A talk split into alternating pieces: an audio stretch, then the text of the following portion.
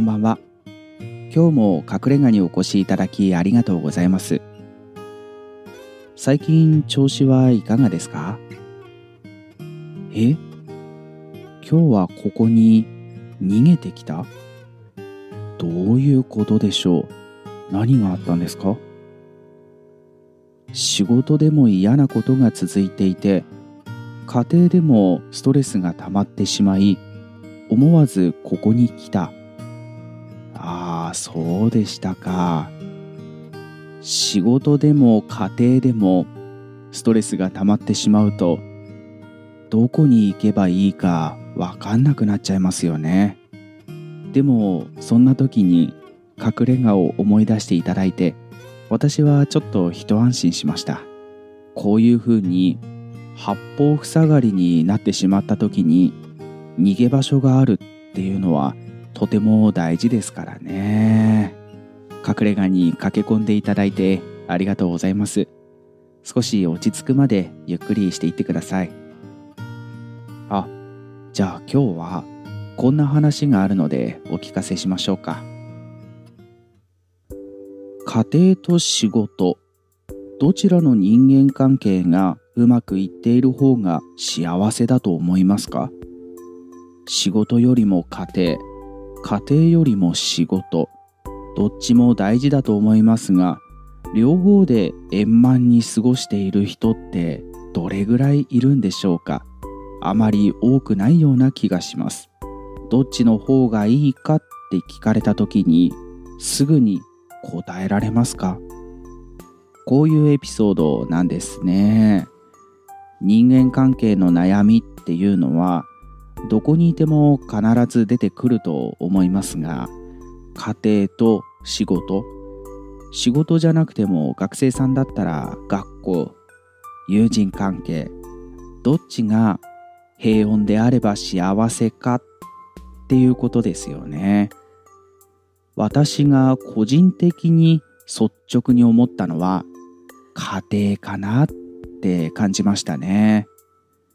そもそも私は仕事をするというか会社に行くっていうそのこと自体がすでにかなり大きいストレスなんですよねなので比べるまでもないかなって思ったんですが人によっては家庭が円満よりも職場の人間関係がうまくいっている方がストレスなく過ごせるっていう人もいるでしょうね。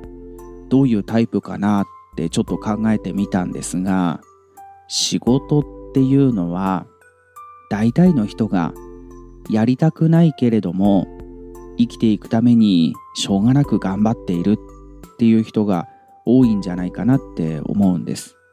本当にやりたいことを仕事にしていて働くこととか仕事関係の人間関係でも全然ストレスがないよっていう人はなかなか珍しいんじゃないかなって思うんですがそんな場所に1週間の間に5日間休みがない人もいると思いますがまあシンプルに考えてみましょう。1週間のうちに5日間1日8時間以上そこに行かなくてはいけないんですよね。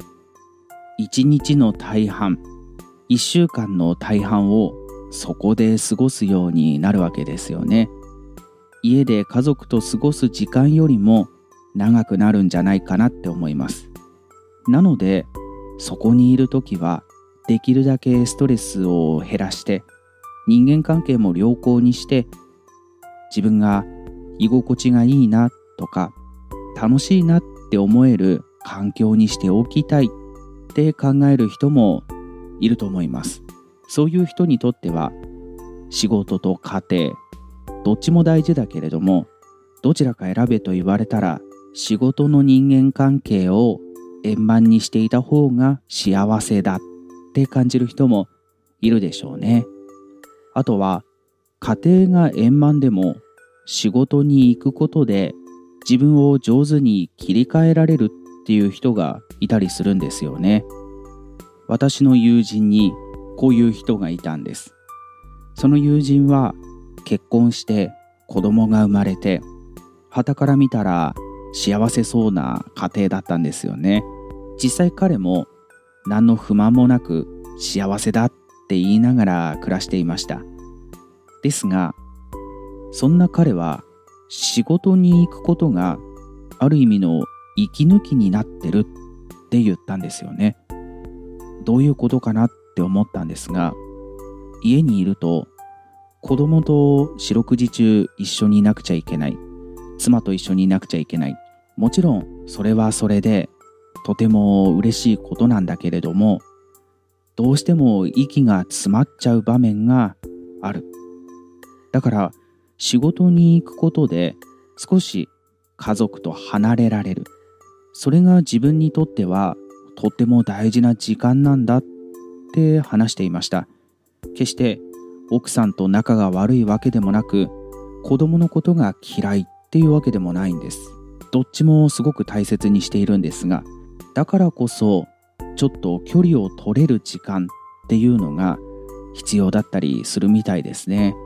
その時の私は子供もいませんでしたしなんなら結婚もまだしてませんでしたからその話を聞いてああそんなもんなのかなって感じた程度だったんですが今結婚をして子育てをしている身としてはなんとなくその彼が言っていたことがわかるような気がしますね。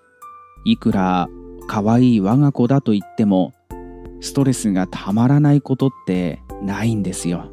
息が詰まってしまったり辛いなって思ってしまうことってあるのでそこから少し離れられるっていう時間が必要だっていう人もいるんですよね。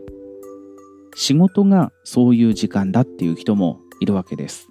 そう考えると仕事の人間関係を円満にしてそっちで楽しく仕事ができた方が回り回って家庭も円満にできる。って考える人もいるんですよ。こういう話をすると家庭での人間関係と仕事での人間関係どっちが円満な方がいいのか。なんかわかんなくなってきますね。結局のところ一番いいのは両方なんじゃないかなって思っちゃいますよね。でもなかなか両方の人間関係が円満に進むっていうことはないかもしれません。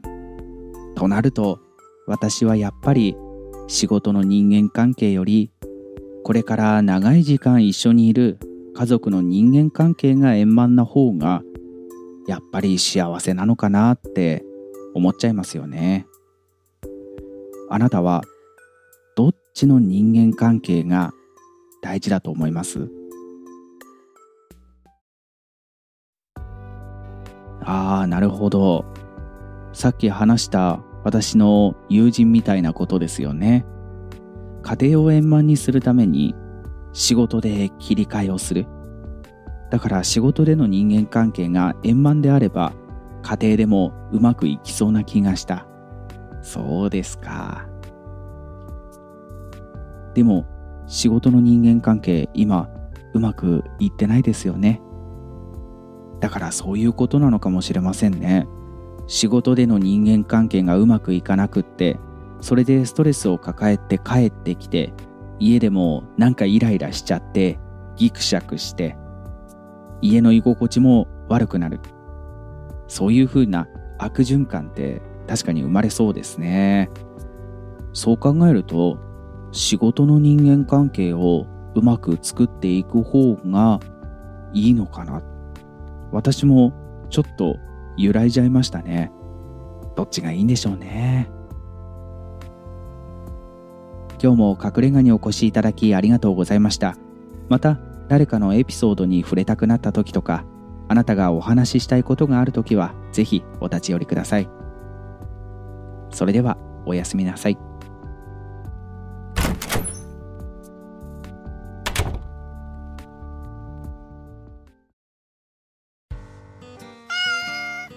ああもちちゃん。今日はさ家庭での人間関係と職場での人間関係はどっちが円満な方が幸せなのかっていうねそんな話だったんだけどさ。まあこればっかりは人によるよね。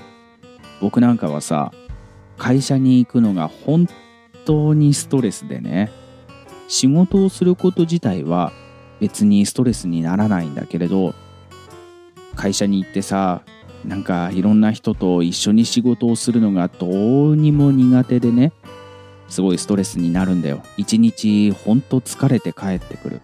別に仕事が忙しいとかいうわけでもなくなんか気疲れするっていうか心が疲れて帰ってくることがあってさ家に帰ってきてもなんかくたーっとしてることが本当多いのよ。でもさ僕結婚して子供がいるでしょ？家に帰って子供たちがいてさなんか幸せそうじゃんって思う人いると思うんだけどそれとこれとは別なんだよな。疲れて帰ってきてさ家の中でも子供たちは自由気ままに過ごしてるからより疲れが増すことなんて山ほどあるわけよ。さっき片付けたばっかりなのにまたおもちゃ散らかしてるよとかね。うん。兄弟喧嘩が始まったとかね。家にいてもなかなか疲れることって多くてさ。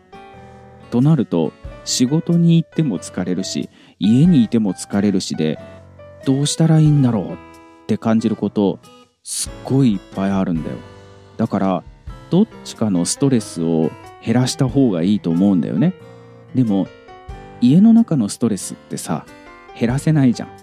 子供たちに使ったものは片付けなさいよって言ってもやってくれる時もあるけどやってくれない時だってあるし兄弟喧嘩はしないようにって言ったりするんだけど兄弟喧嘩した方がいいなって思うところもあるしでも目の前で喧嘩が繰り広げられてるとさイラッとする時もあるわけよ。ってなると家の中のストレスってさなかなか避けられないからさであれば仕事に行った時に持って帰ってくるストレスを減らした方がいいのかなって思ったよね。家庭の円満と仕事での円満どっちが幸せかって考えた時に家庭での円満の方が大事だって僕なんか思ったんだけどそっちが大事だっていう人は極論仕事を辞めた方がいいね。うん。いやこれ毎日思ってるよ。仕事辞めたら多分もっと心にゆとりを持って家族と接せる子供たちと接することができるって毎日思ってる。うん。辞めるか仕事。いやもちちゃんそこで返事したらさ本当に辞めたいってなるじゃん。なってるんだけどさ。いやなかなか決心できないのよ。まだ。ああ難しいんだってこういう話は。じゃあもちちゃん今日も帰ろっか。